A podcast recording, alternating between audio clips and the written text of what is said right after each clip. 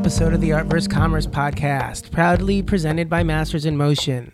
Uh, we just sat down with Solomon Ligthelm, and um, just an uh, just a great chat from a guy who has um, been through uh, just a hell of a ride for the last 10 years or so. Um, we, at one point, we, you know, we kind of come to this conversation and realization that he is definitely a product of the DSLR revolution that a lot of people my age, um, you know, really, that's where our careers took off. That's when things changed. That's when there was a um, democratization of the ability to make something of a certain uh, aesthetic quality. And Sal, um, absolutely did that. Um, and we were talking in the beginning that, you know, he was in the same way that so many people in that time were making kind of test videos. He wasn't making a test video per se. It was more, he was trying to say something. Um, and he talked about that at length and he talked about it well. And I, I think that that's just, it's an interesting and perfect way that the conversation with him starts because everything is, is, is a genesis of that. And, you know, he has found a ton of success. He um, was uh, working with Variable for a while, who is a production company that we that has come up, um, you know, at, at, times in this podcast, and he was. He was on the roster there uh, before moving over to Stink, where he is now. But honestly, it's fascinating that the majority of his work that um, ends up being the most important, at least for his evolution, is the passion project stuff, and that makes sense. You know, I think in the commercial realm, um, even when it's going well, which it certainly is for him, um, everybody's going to keep hiring you um, for com- commercial stuff in terms of what you've already done, because um, that's that's kind of how the industry work. So if you're ever going to branch out, it is in the passion work, and he speaks so well about that. Um, his decision making for that, wh- wh- how he follows um, his heart for that, and and how he, you know, I think, I think just manages over time to continuously stay awake um, listening to yourself, listening to what you actually want to be doing. Because uh, it is very easy, especially when it comes to success, to stick to what's been working. And that um, if you do that for too long, then all of a sudden the real engine behind your success starts to like stop because it, the success wasn't from the commercial aspects, it was from the true um, artistic things that you were doing on the side. And so he's just done a good job of continually doing that. And, you know, he's worked with an, an unbelievable, unbelievable list of DPs and, you know, started with Khalid Mohtaseb to Matt Ballard, Steve Annis, and a lot more, all of whom are um, operating at a very high level. And the work that they've collaborated on and, and made together is just gorgeous. At one point, we do spend a little bit of time um, speaking about one of his projects, uh, a music video that he did for the Prince Estate called Mary. Uh, you could check that out on his uh, website. I'm sure a quick Google, you'll find it. Um, it's like three or four minutes. Totally give it a watch beforehand, and um, you can enjoy the conversation we have a little bit more. Uh, it's just beautiful work. You know, it's so it's always really um, elegant and thoughtful and emotional, and um, that's what you can just kind of uh, take as a guarantee if you ever sit down to watch something of uh, of Solomon's. So, uh, really, really appreciate the conversation with him, and uh, it's another good one. And so, like I said, we are sponsored by Masters in Motion, uh, which you can go to shooteditlearn.com to see more about the uh, three day uh, film f- conference that they do in Austin, Texas every December that they'll also be doing.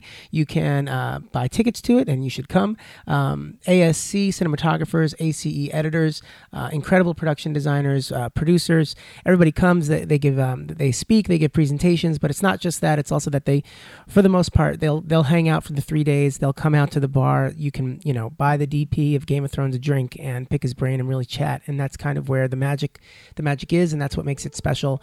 And um, it's always it's always a good time. So uh, this week, Solomon Ligthelm on the Art vs. Commerce podcast. Thanks for being here.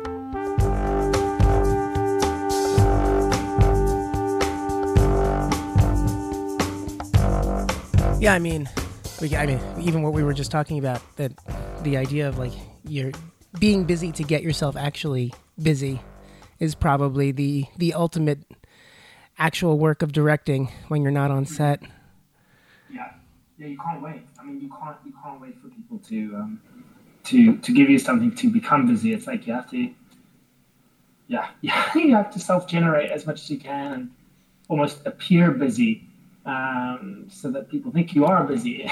yeah, no, that whole that whole game. I think I've actually I feel like I've been in conversation a lot recently with people where that I find that that's really wearing on a lot of people, um, especially Right. like social media stuff. I don't know, just making it the the the art of making it seem as if you are doing stuff, but it just seems Yeah. so seems a little nuts, you know. But everybody Yeah, kind of feels yeah. like it's a necessary evil.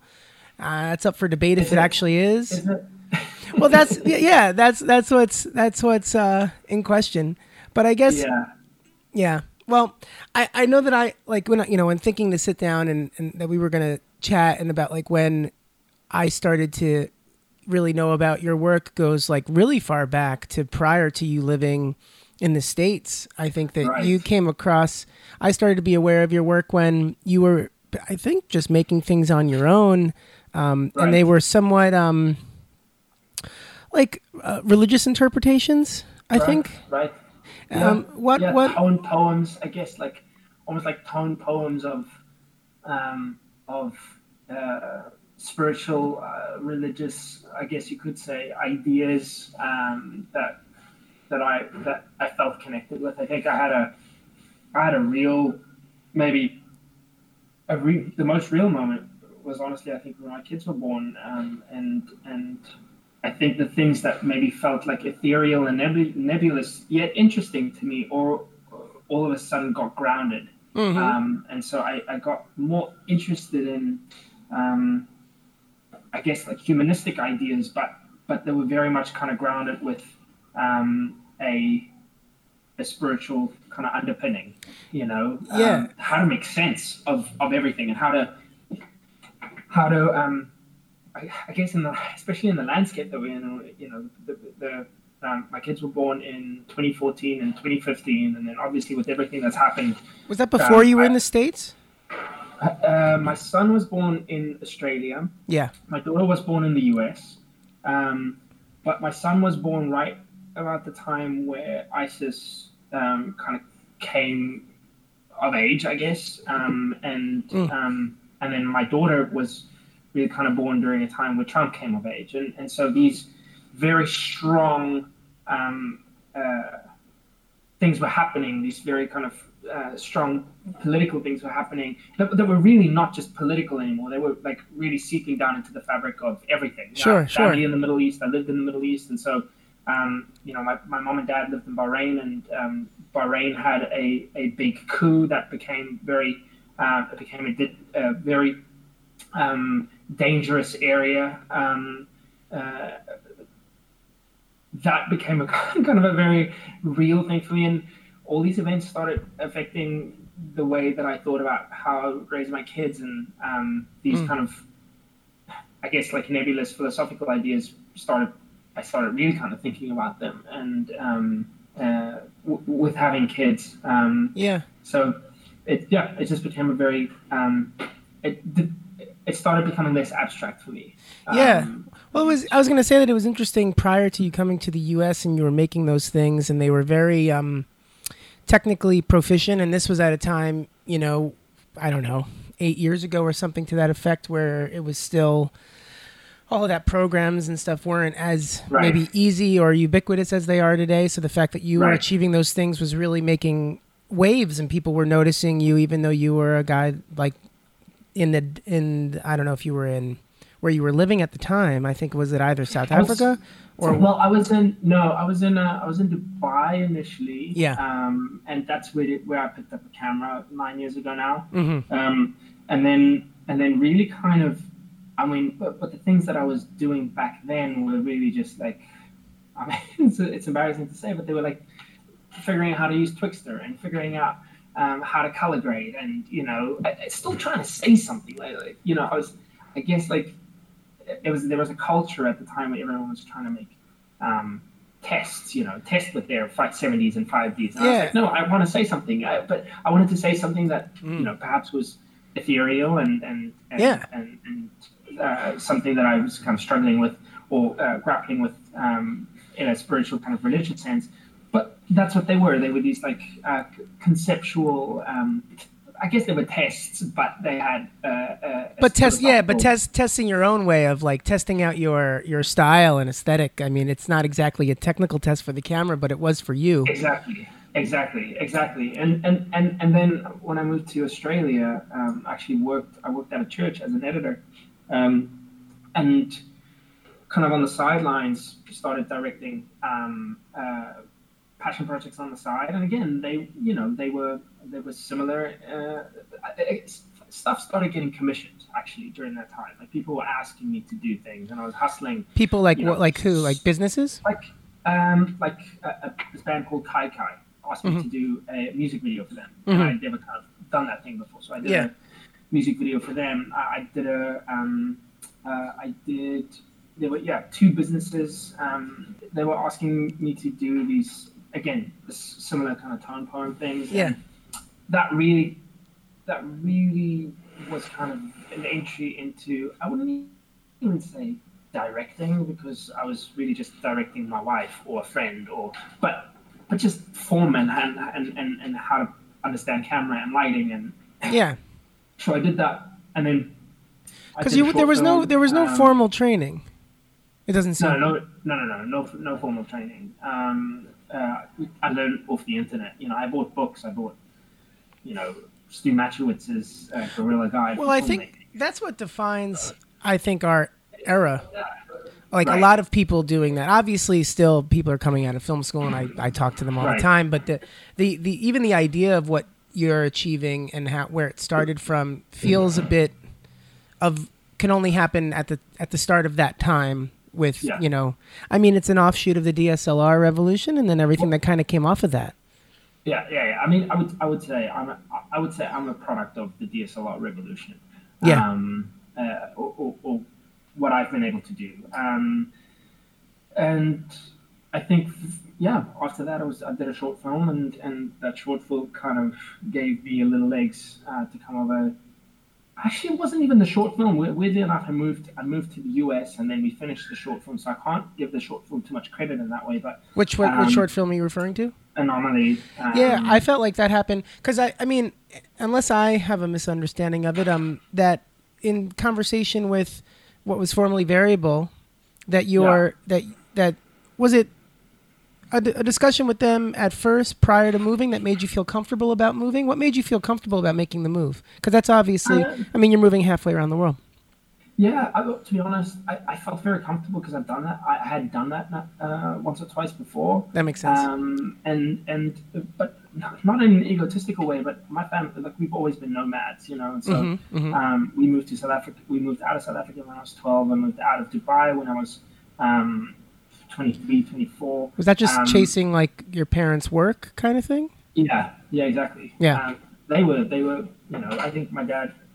would, uh, would call himself what's I guess what's what's called kind of a, a tent maker, um, but that's that is a technical term that means absolutely nothing to anyone who doesn't understand it. But it's basically um, it's basically using business um, uh, to create opportunities for church building. Uh, so he's he's a he's a incognito missionary basically.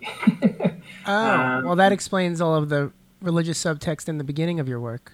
Yeah, yeah, and um, I think uh, that in a weird way, I, would say that's probably a bit of my past that I think when I was younger, I, I, I wouldn't look at with any amount of fondness because I think there is a, and, and it's perhaps quite true, I think in, in America, especially or in the West, um, there is a real kind of aversion to anything that um, that's religious, and I get that. I think I kind of draw the line between fundamentalism and dogmatism um, and mysticism. You know, like there's a different there's a there's, there's a difference, and so I think the thing that I've been more interested in as I've grown older is kind of a a, a, a mystical uh, expression of faith, which actually joins a lot of, kind of expressions of faith t- together. Mm-hmm. It's, it's it's not as dogmatic or fundamentalistic, but it's a way of figuring out how to coexist and how to live in this world and how to create meaning out of our experiences. Um, yeah, and it, that doesn't seem as connected create... necessarily to a book.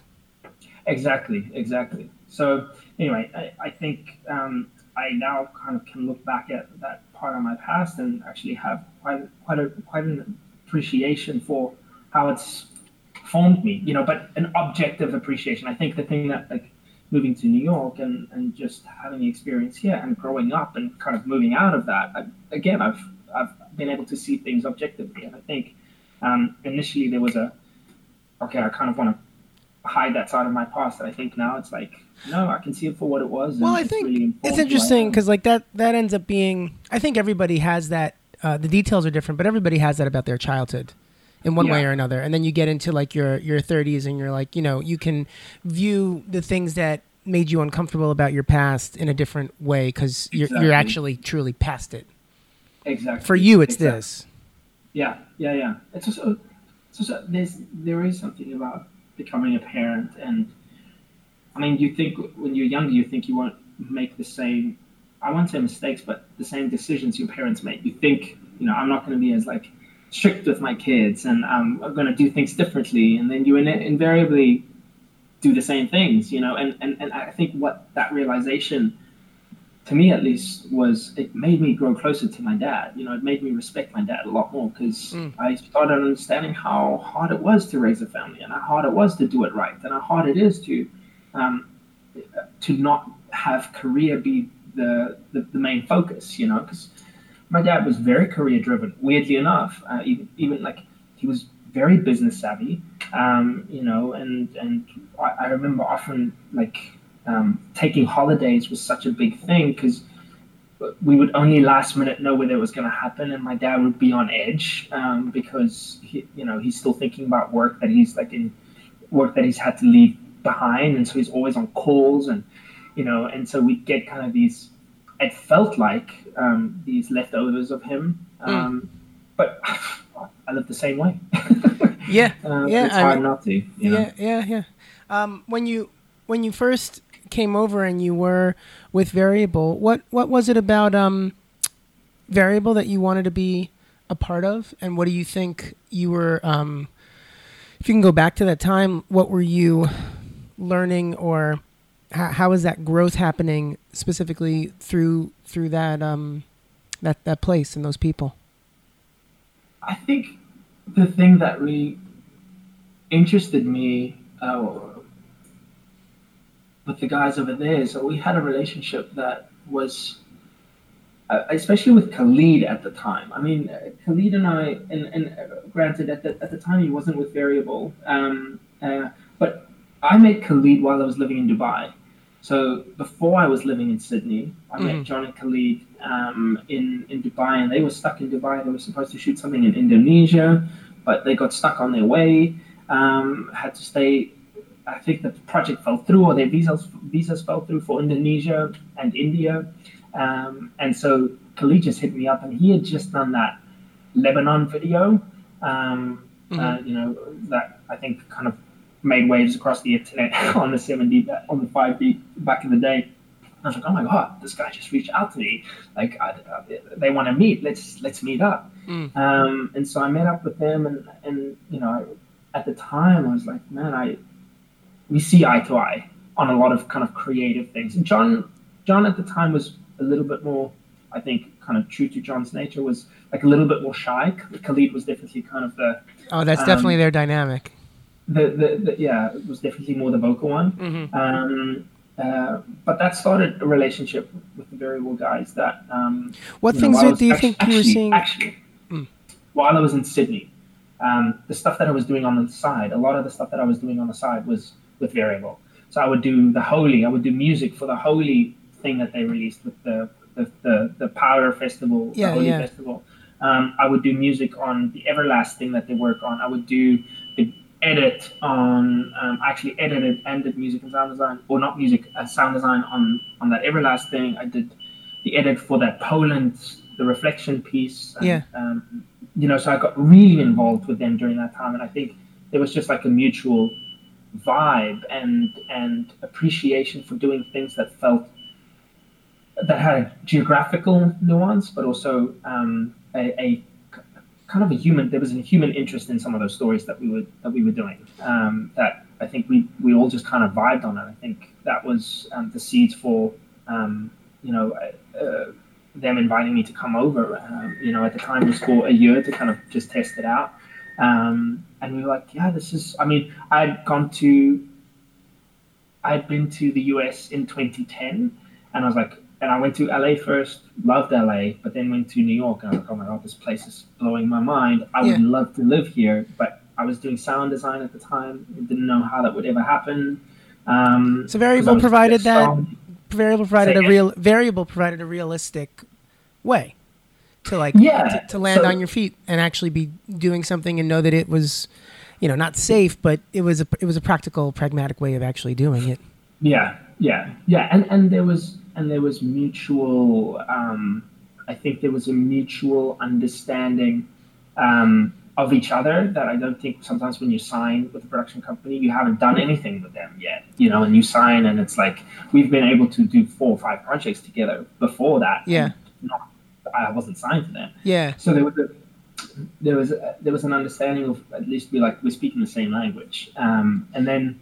well, I was um, going to say that and then because when you get there um, it seems like you know you haven't had any of the, those experiences of being on a larger set and being on on in bigger productions and by then these variable projects start and that starts to happen what is Yeah. that learning curve like especially for someone who didn't go to um, film school that you're like learning how to handle that stuff on set um, Yeah. because i'm also i'm also i'm always curious when because in the beginning of your creative endeavors you are by nature you have to somehow take you know your ideas but put them through the filter of what you're actually able to accomplish and Right. that that Right. is in certain ways maybe creatively self-limiting but not in a bad way in a practical way but then you get to a point where you have more firepower and you have Right. more people and it's like how do you even learn that you can think bigger and and and execute bigger like that seems like an interesting difficult thing Yeah. to to acquire about your own ideas for something Yes, yes, yes. I mean, I'm still honestly, I'm still, I'm still, I'm still uh, grappling with that um, because I, uh, I think I had an experience doing the short film where, you know, I was working, I was working with shooting something with my wife. It would be me and my wife, and we'd shoot something, put it online, and it get eyes on it. Um, and I was like, oh, this is this is great. And then um, I did one or two projects that were again, I think I, I come from a more more post background. So obviously with sound design, um, I I was editing. I was doing kind of a little bit of motion graphics before I bought a camera, and so I was always working in a. When I say post, it was like a bit of editing, a bit of sound design, music. My my background is music, Mhm. so I knew that world. But but but the world of production, I didn't really know. Like, you know, I'd do something with my wife, and it's just me and her. Yeah. that's what I knew, and, that, and so it was kind of simple. But the idea of storyboarding and talking to all the heads of departments, and you know, I, I remember I was rattled the first time I had to do a PPM. I'm like, sure. Wait, what? i'm What?" sure i mean you're getting on these like group conference calls that might have 30 Yeah. people on it and they're all looking to you uh, Yeah. that's a huge jump Yeah. So so I think the thing that at least I would say prepared me a little bit was was doing that that short film that we did. You know, um, anomaly Just process wise, yeah, anomaly. Just just process wise, like okay, I've got Joe Sharko who's production design. I've got Khalid who's DP. I've got um, uh, you know. Uh, all these people in these different departments that I have that you know between Dan and I we have to communicate and make sure that um, that there's a vision um, and so that was really kind of a nice jump to go from okay I'm doing stuff with like three or four people uh, on set to doing stuff with like 15 to 20 to 25 people uh, on on the bigger days uh, on set and then you know I think the first thing I did was um, the first commercial I did was uh, um, was a, uh, an Audi commercial. Uh, that was 150 people on set. Um, but I think that the anomaly process kind of uh, prepared you gave, gave me something, uh, gave me gave me some sort of um, yeah preparation. well i think like the leap from two people to 20 is bigger than the leap from 20 to 150 Yeah, yeah. because yeah. there are certain things that are quite similar about 20 to 150 there's more people obviously i'm not trying to take Yeah. that away but uh, the difference between there's a level of you know there's so many people that you can't possibly be talking to everybody at once yeah, and that's Yeah. the same if it's 20 or over 100 yeah. but like you know when it's you and your and your wife and that's it that's that's a totally different thing but the, but the, the funny thing is there is a like I'm I'm conceiving a music video right now that like th- this is how I want to shoot it. It's it's a couple, um, it, it's a couple and um, you follow this girl as she you know a car comes and parks. She climbs out of the car. She uh, You know, it's a one take. She walks out towards the beach, and we turn around and we see that her husband is just sitting in the car. And we turn around back to her, um, and she arrives at the beach, and her husband comes and embraces her. Two, three minute long film. Um, you realize at the end of the film that she's um, she's gone to bury her stillborn baby. Um, Oh god. and I want to shoot it. I want to shoot it. I want to shoot it. Um, just me, um, uh, Steadicam, Yeah. um, focus puller, Yeah. and the two actors. And I want to do it that way, um, and do it very small, do it very contained, because there is something about the, the scale of things sometimes really getting in the way as well. No, Uh, totally. Well, I think and- it's, you find that people who are like operating at that big thing, it's a constant battle to get it back to the small thing. Yeah, yeah, exactly. And you know, there's a place in time where the big thing helps you achieve something that you can't possibly do. But it, it's it, it's a give and take. But at least you, it's it, as long as you understand it, uh, Exactly. and you know how to use it as the as the right tool. That's different than being like you know. Well, because I think I think when you start out, you're always so you don't have resources, but you have massive ideas, right? You're like you always. I mean, that's how I started. I was like spectacle, you know. Hmm. so anomaly perhaps is kind of a chief example of really not a lot of resources, except the love, the patience, the sweat, the tears of a sea of people, but financially and and also technical resources, there wasn't a lot. yeah. But our idea was kind of to create a human story, but yes, spectacle. Um, and I think what you learn as you kind of go through the process um, is actually let's let's let's go down to the, the, the nucleus of an idea, the emotional um, uh, tenor or the, the story essence of an idea, the narrative essence of an idea. Let's go back to that. And what's the what's what's required for that? You know, because I think initially I was like, okay, I'm gonna I'm gonna try and do this big thing with this little bit that I get, you know, Mm. um, and you learn that that's probably not the best way to go. And then sometimes it's like, okay, I can now do this this bigger thing, and I now have the resources to do that bigger thing. But then you're like, actually, I just want to come back and tell like a human story, and tell it very simply. And all that I need is three or four people to do that, and I can do it, and I know that it'll be powerful. Yeah. Um, Well, there's also like I think creative maturity, um, in the sense of like part of the reason that you wanted to do spectacle, and correct me if I'm wrong, but I think this is just a generalized, universal thing, is to prove to yourself that you could make something like that, yeah. and yeah, and yeah, like to yeah. see in your portfolio something that looks like that, because you could be like, I could do that, and then it's almost like once you do it, you feel that you, there's less of a need to feel like you have to do it every time because you feel like, well, I say I satiated that internal Yeah. desire that like I could do that because something about that proved to you that you were a filmmaker a little bit. Right, right. Well, I guess like just to like to throw a counter counter argument. Oh, go I for it. think- Yeah. I I think I am like it's it's like a term I don't feel comfortable with yet actually because and perhaps it is because I haven't like done a, a feature yet. What term? Um, Filmmaker? Yeah, Mm. yeah. I'm more comfortable with director, you know, because I when I've seen it so many times on call sheets, and I have to sign that in, you know, at immigration when I come into a new country, and so. But filmmaker is is is, is something that I'm. Oof, it's it's still it's still a difficult one, and I think Mm. I get more comfortable with that term the more intimate I, the more the more intimate I start to get with story. Um, and the more I start to think, like when I did Anomaly, the first thing that I did was um, I had an idea from a, from an image that I saw. I start, started putting together a playlist uh, because my interests were music, right? Um, but now I haven't like I'm working on a, on a feature idea now. I haven't touched the playlist. I've literally just focused on the script. Um, Well, yeah, you've the thing in evolved as a as a as a creator. Yeah, yeah, yeah, and you know, maybe I'll, one day I'll go back and I'll do a musical, and it's all about the the playlist.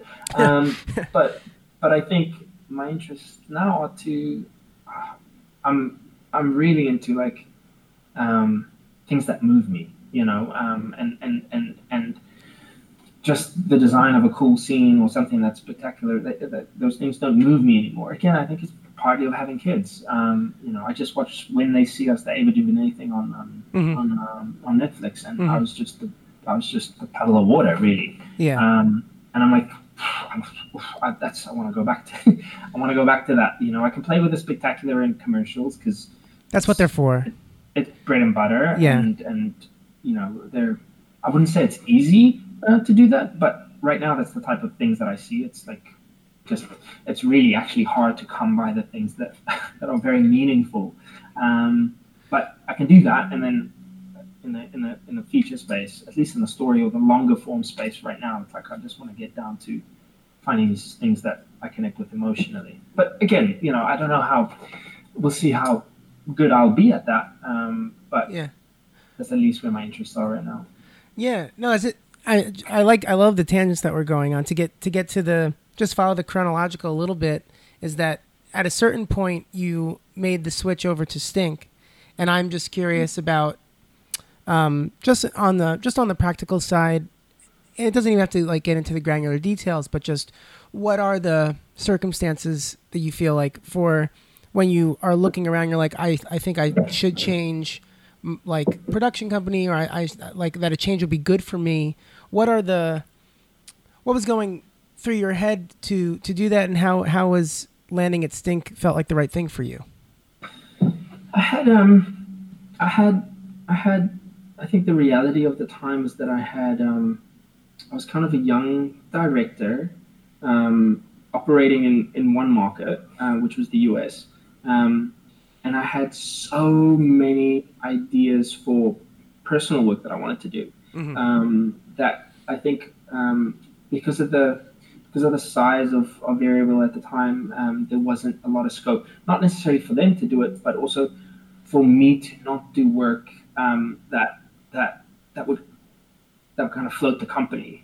Um, right. And so it became it became kind of tricky organizing a schedule that allowed for um, that allowed for a holiday or for or for doing a passion project. Um, and I kind of needed, I kind of craved a bit of space just to like get off commercials for a little bit. Um, and and you know I I kind of took the time. Actually, I took time off between Stink and um, and Variable because I just said to the Stink guys, look, I don't want to jump straight into commercials. I've like I've I've kind of been at the bit pitching and pitching and pitching. I have all these ideas um, for things that I want to do, and I I took that six months. I did a a, a music video thing uncommissioned for a band called Young Fathers. During that time, I did an uncommissioned music video for a band called Daughter. Mm-hmm. Um, I did um, we shot a short film uh, um, called Imposter um, uh, during that time, and I really kept myself busy with with personal work. And uh, again, all these things that I wanted to do that I just there wasn't there wasn't time uh, to do it during during during my time at Variable. So um, it was a. Uh, what do you, you think know, you were gaining was, out of that? Say again. What do you think you were gaining out of that um, time away from from like proper, I honestly, guess, representation I, or whatever? I think I can honestly say I started understanding the things that I was really interested in. Um, and what uh, what was that? I think up until that point, I had worked on a lot of commercials um, that that felt um, very high end um, yeah. and that felt quite polished. And I, both Medicine and Young Fathers, they were very different. The one was exploring gang culture in Paris and um, and uh, the main character dealing uh, with his guilt um, or um, or looking guilty and and um, wanting to do the wanting to do the right thing, but end up end up, end up looking like the villain.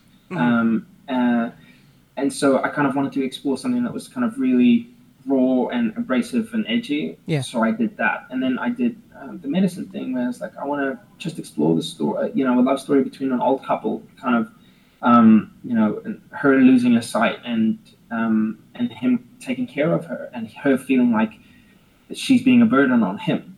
Um, and I hadn't really explored stories like that, like that just felt so real and raw. Spe- speaking of those two in particular, I mean, they're so they're so um, far apart from one another. Where it's like one's like right. an inner city gang, and then right. this is you know an an elderly couple dealing with like the effects of old age. Like how right. how how's those stories coming from the same person? Being you. Uh, honestly, I don't know. I again, all I can say is um, I, I think, and in, in recent times, I've I've never quite under understood Martin Scorsese uh, or the films that he was making. But I think when I had a kid, um, uh, again, the things that we were talking about earlier, I think Martin Scorsese for me is really a great um, study because he wanted to go into seminary, like he wanted to go into to study theology. He wanted to become a priest, mm. um, and then and then I think he he did so bad, uh, and and basically his priest said, look, there's another way. Like you don't have to. This is not what you have to become. And so he his interest again was filmmaking, and um, he was like, okay, that's what I'm going to do. And if you look at his early work, especially, there is a um, there is definitely a tie-in. He, the thing that he says about Mean Streets, for instance, is that he wanted to explore. Um, uh, he grew up obviously in New York uh, through the 50s, 60s, and 70s. First 70s, he started making films, or maybe late 60s, but into the 70s. Um, and he said, I wanted to tell these stories about people that ha- that were in the real world. Again, 1970s New York is as real as you can get, yeah. uh, with drug and prostitution and crime on the rise um, and people that have to deal with how their faith and what they believe catches up with how they live, how people live. And so you see Harvey Keitel's character in Mean Streets really kind of struggle with that, you know, uh, and with the guilt of what he's doing. Um, uh, and I feel like that's kind of the wrestle that I kind of wanted to uh, to to to play with. And I think again, if I can kind of quote another photographer, uh, filmmaker that I really look up to is a guy called Jacques Audiard in, um, in, in, in France, who does stories that hold the, the, the kind of the broken humanity um, of, of people um, and, you know, uh, really emotional, mm-hmm. but at the same time, like really raw, rough, and edgy. Like if you look at a film like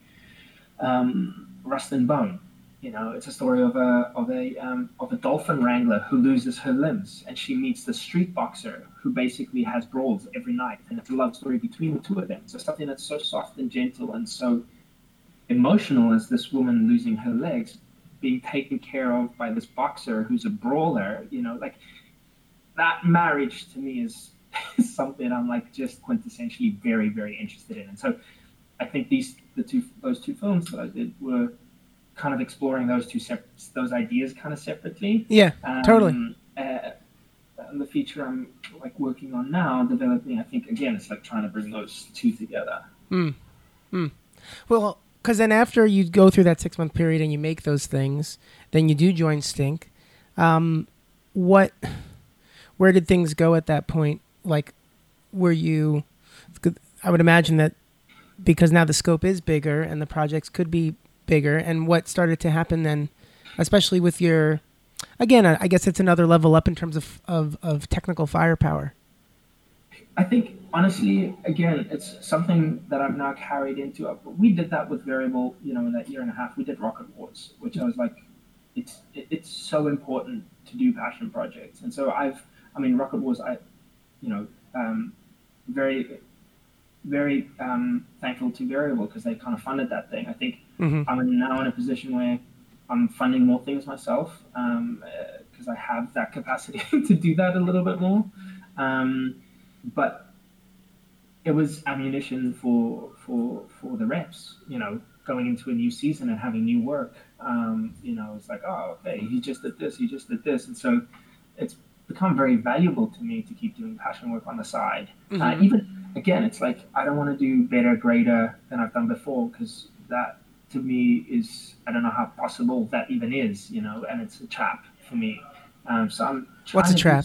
Things that aren't just well, trying to up yourself with yeah. every new thing that you're making. It's yeah. just not possible. Like I want to learn different skill sets, and so for me, it's important to at least try something that I haven't done before. You know, because up until that point, I kind of did car work up until medicine and On the no, commercial side. Go, say again. On the commercial side, you mean?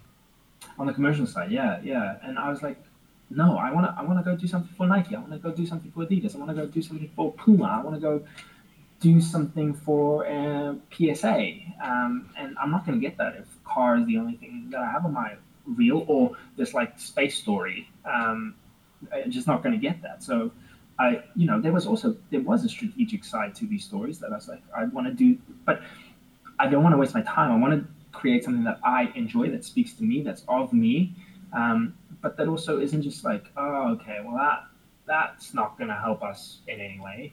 Um, to the reps. Um, yeah, like, if you're only doing passion projects to tick boxes, then it's like the, yeah, you're missing the point? the point? Like, yeah, what's the point exactly? Um, but again, these were things that I was like deeply connected to. Um, you know, the story of the, the old couple was like my grandma and grandpa. Like I could see in Terry, I could see my grandpa, and Becky, I could see my grandma. Yeah, their health was deteriorating as well, um, and so it became very personal to me in that way. And I think um, now for me, it's like, well, I want to do this. You know, I did this like very very simple thing with a guy walking up to a basketball hoop and just like, throwing the ball in the hoop. It's a one take thing, and I was like that kind of was a passion project. Uh, a friend of mine wanted me to do something for his um, uh, for his wellness blog, and I was like, oh, let's just do this simple thing. And I was like, oh, should I release it? You know, but I'm like, who who cares, man? Honestly, I'm gonna put it out there. It's like I learned a new skill set. It's not it's not the best thing in the world, but it was never intended to be the best thing. It was I was trying to do something that was simple. Yeah. Uh, and you know was a one take. Um, you know, and it wasn't a technical one take, but at least put the viewer in that zone for for you know for half a minute or whatever it was. Um, so I want to evolve. I just want to keep doing things that um, I feel like are um, helping me grow. And because all those little things, like even that little one take thing, is useful now, you know, for what I want to do in the feature world. And I, I don't want to do everything that's just super cutty. I want to design uh, yeah. shots and and and create um, create tension in the way that the camera moves. And you know, um, I think if I if I don't do passion work, I'm going to get hired to do the same thing, which is always the kind of a cutty thing. It's just not my interest. And so I've seen I've seen more. Um, I've seen more of the stuff that I want to do come from the stuff that I've done in in in, in uh, passion work. Totally. I mean, it seems like it's the most important stuff for you continually. Yeah. Um, yeah. And one thing that I want to talk about on more, I guess, like in terms of being a director that has now worked with so many um, very talented DPs, is that something that I find really interesting. And I was having this discussion with um, Ryan Booth as well. Is that regardless of whichever fantastic cinematographer you're working with, your work always feels visually like um, like a Salomon Ligthelm film right. or piece. Right. And I'm curious how you um, go about that, how proactive you are in that result or is it just that it's something that happens on a natural in a natural way because it is quite interesting that regardless of who you have and they're all great um, that it it ends up does there's a cohesiveness in in your aesthetic regardless of the collaborators that you're doing it with and that's just really fascinating right I, I, honestly, I don't know. I don't, I don't, I don't, I don't think it's intentional um, in the sense that, like, I used to work with Khalid a lot, and I love working with Khalid. Um, uh, but recently, I've done more kind of fashiony things and shot a lot more stuff on film, and so I've been looking to collaborators that have kind of great interest in shooting on film because often, you know, as a as a director, um, when you're trying to win the battles with agency, for instance, just as for instance, agency or client on on selling them on film, um, if a DP doesn't have a lot of film on their reel, or if a DP isn't willing to kind of push really hard for it, like it's not going to happen. You're not going to get it. So I'm trying to kind of bring people in, in the camp that um, would help me, you know, because sure. lose, I lose the battle with the producer, and then I kind of have to rely on, the, on on on a DP pushing again, you know, uh, and then sometimes these things happen. Mm-hmm. Um, uh, and so I've kind of, you know, I've, I've worked with Stuart now a lot recently, um, Shabier Kirchner, um, Daniel Bouquet, um, and and I think there's also like there's also like an interest with those guys that are like slightly less interested in the perfection of the frame um, and more interested about what's going on in the frame. Mm. and so that's been kind of an interesting evolution, uh, you know, and, and something that I kind of wanted to explore as well. Um, but I don't think it's intentional. I think what I could say for, for the you know, the last couple of pieces of work that I had done, it's I've always tried to push on to shoot on film. I've kind of invested in film cameras myself. Um, and that becomes then an inherent part of the aesthetic. It just gets built in. Right. Um, but I also, you know, I it, ah, there's a, there was a season where everyone was doing super low contrast work, and I, it was never my thing. I always liked things to feel filmic, to be rich, to mm. be not not necessarily colorful, um, but have a deepness, you know, um, and um, you know, so that that is a part of the aesthetic, and I think I can collaborate with any DP, you know, because uh, usually, usually the thing I do like is working with DPs that are quite malleable, you know, um, that can do this thing for that guy, but then can also do something different for mm-hmm. my mix, you know. Yeah. Uh, and and I enjoy that that kind of creative um, collaboration and, and, back and forth. It just it's very fluid. Um, yeah, you you kind of just hinted at it. I was going to ask, do you feel that there are certain characteristics that you do look for that define what a good um, collaboration with a DP brings? Like that, the ones that you really enjoy, what characteristics are similar?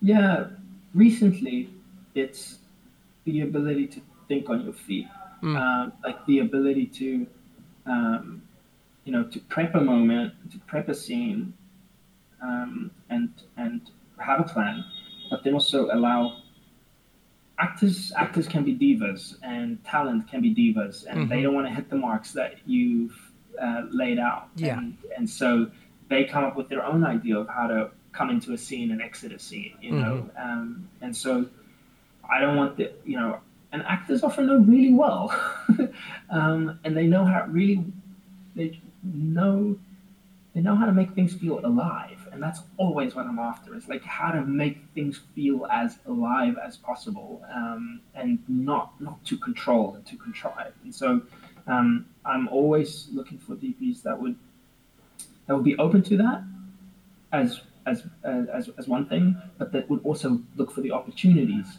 of how to make it more alive um, you know and so um, i think that's kind of the, the in in recent times, those are the things that I've like really looked for. Yeah, that's interesting because I mean, it, and it makes sense because it's also at a certain point, it's not like anybody that you're going to work with isn't can't achieve on the technical side.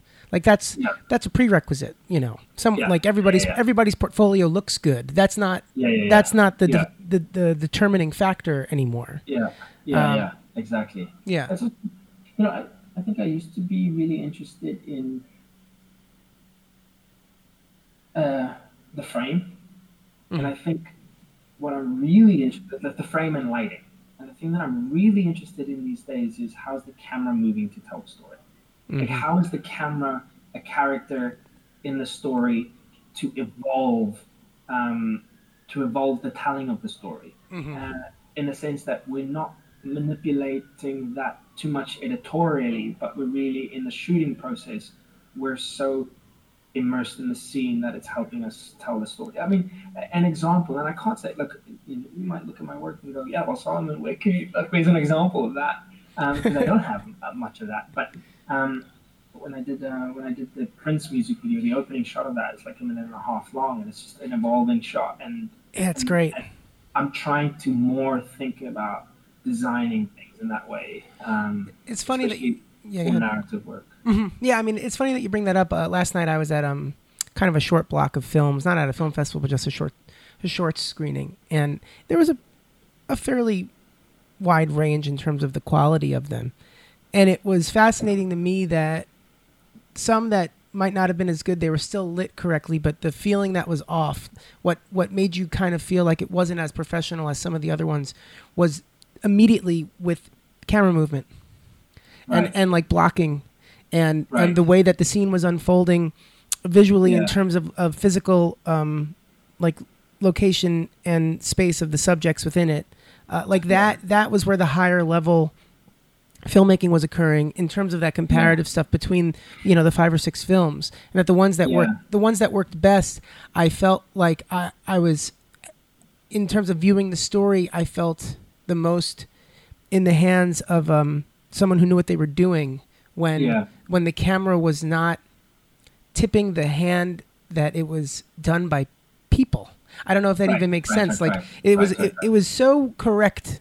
The movement was so correct, and the blocking was so spot on that all of a sudden the the trappings of the fact that this was made by a group of by a team of Yeah, filmmakers yeah, was yeah, uh, dis- disappears. invisible. Yeah. But it's interesting that it's like it, it becomes invisible when it becomes the most considered, and that's just a Exactly. fascinating, like, Exactly. yeah, exactly when you've designed it a little bit you know but again like again you have to be so alive to allow that type of stuff to happen right like because i went in there and i had um, i had another idea of how to do that and then with the steadicam operator and the dp they're like oh what if you what if you have the guy come in um, you pan down um, you know you pan down to the guy and then you are led to pan off him by this like angel angelic character or being that comes in and it steals your attention away from the guy. He can get up, move to his position, and then you can follow the guy as you come. And I was like, I don't know this. Yeah, let's try it. and so it's just like that was kind of of the moment. It was designed in a different way, but of the moment that like that worked. You know. Y- you, so you're saying that you allowed for your your own plan to deviate in the moment just because you were Oh, feeling yeah, something. Yeah, I think you have to.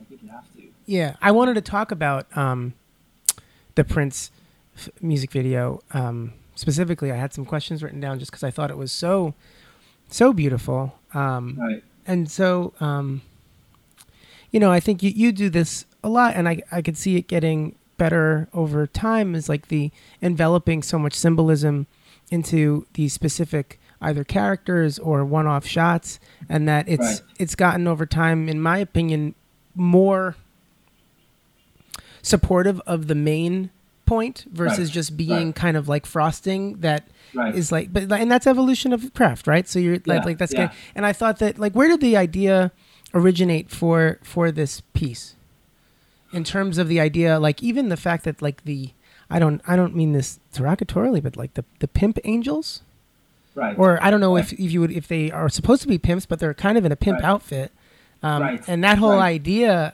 uh, where'd that come from I um, I, I I've been inspired by um. It's hard to think of the genesis of that idea. It was actually another idea. It was a, it was a story about an old man, um, that had passed on.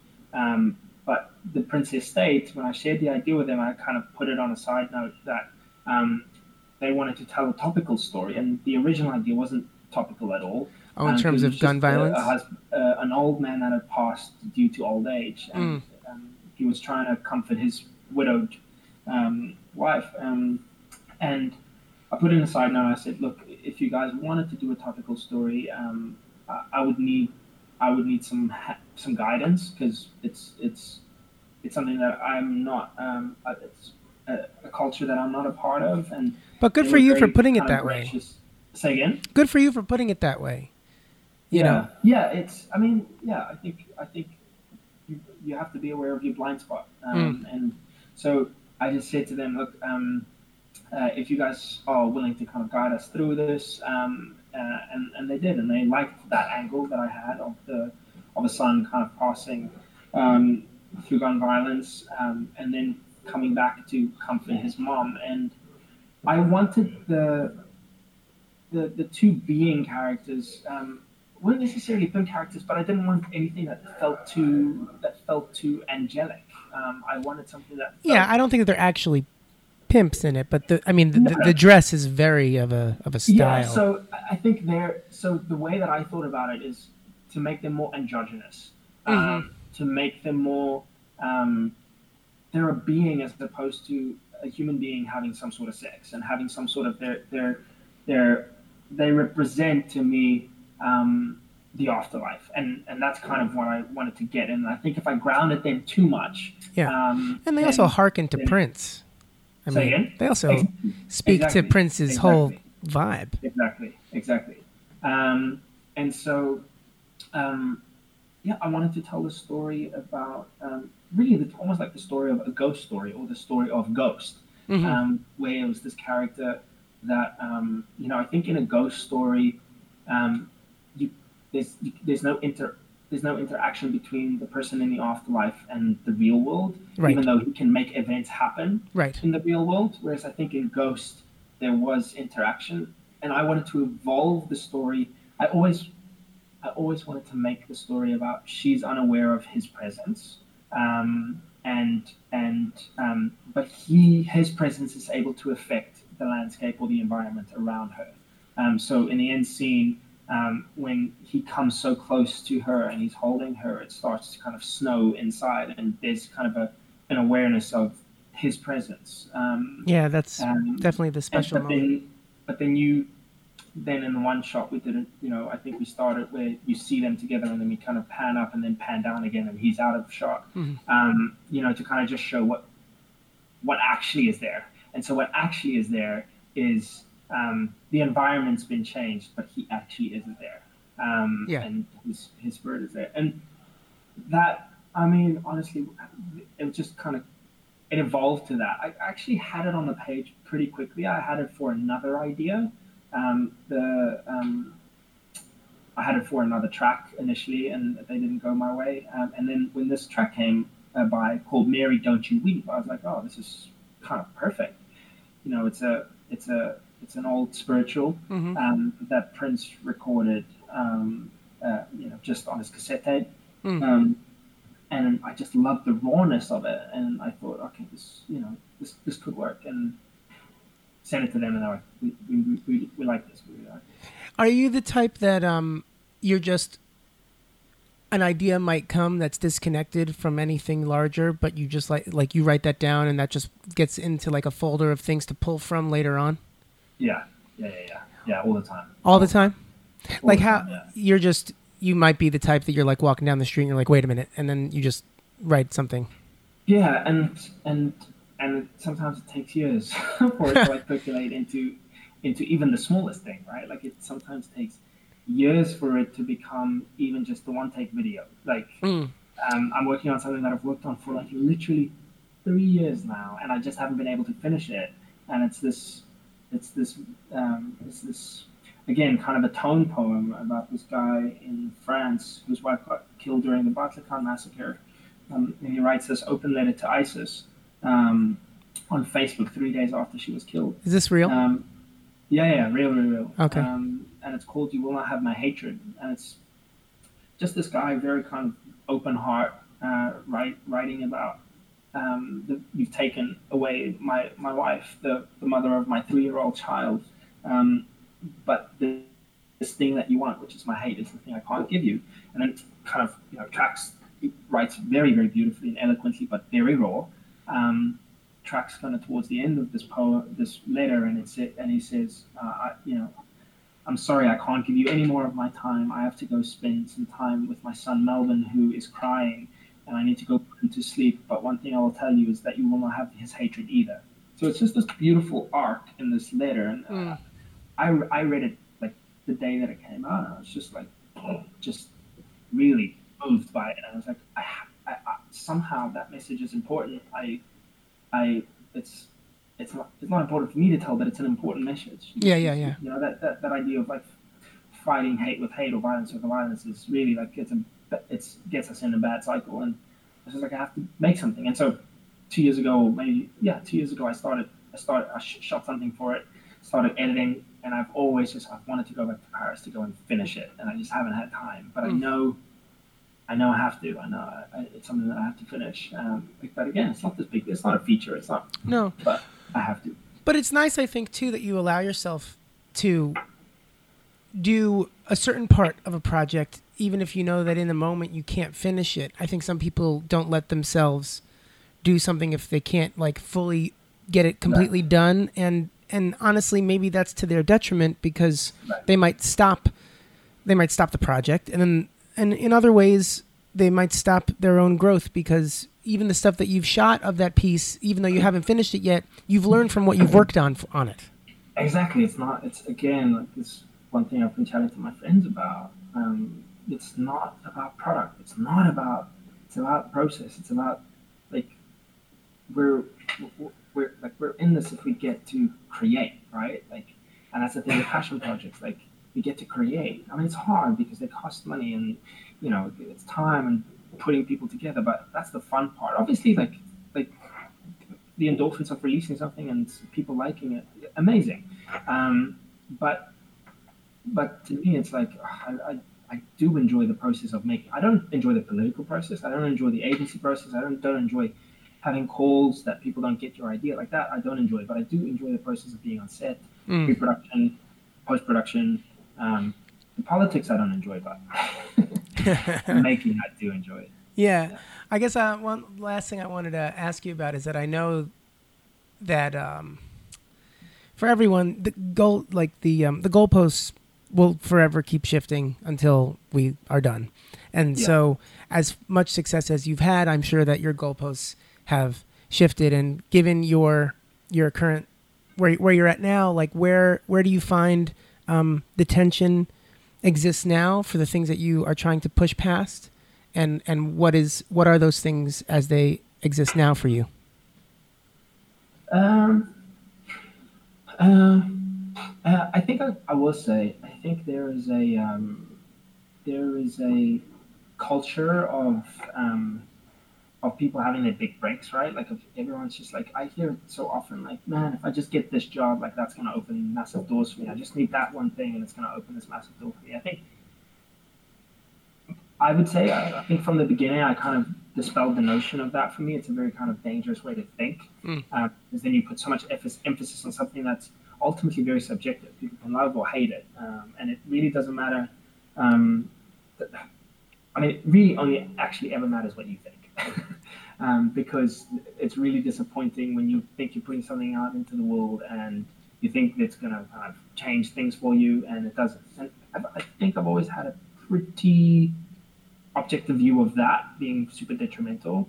Um, I think, quite honestly, I'm still I'm learning basics, man. I'm like learning the basics of storytelling, um, and and so for me, that's the next step. Who knows? I, I don't know if I can. Who knows yet if I can do it? I, I think I can. I think I have an, an I think I have an inkling. I have stories that I want to tell. I know I can do it. I, I know I, magic can happen. Um, on say for instance the the medicine thing where I was like, oh, this is I didn't think it would. I but it did. Thank God. Yeah. You know, knock on wood. Um, and in a in a future realm, I have a story that I really want to tell, and knock on wood, it comes to life in a way that, like, I haven't. It's been a long time since I I don't know if I've really kind of read something that I've um, as as a as a story and what it's saying and what it's communicating. Um, I've read a couple of scripts and I've never felt right making something because uh, mm. I felt like I just wasn't right for it. It was either too big um, or I've seen some scripts that wasn't too good, but the scripts I've gotten recently that have been better.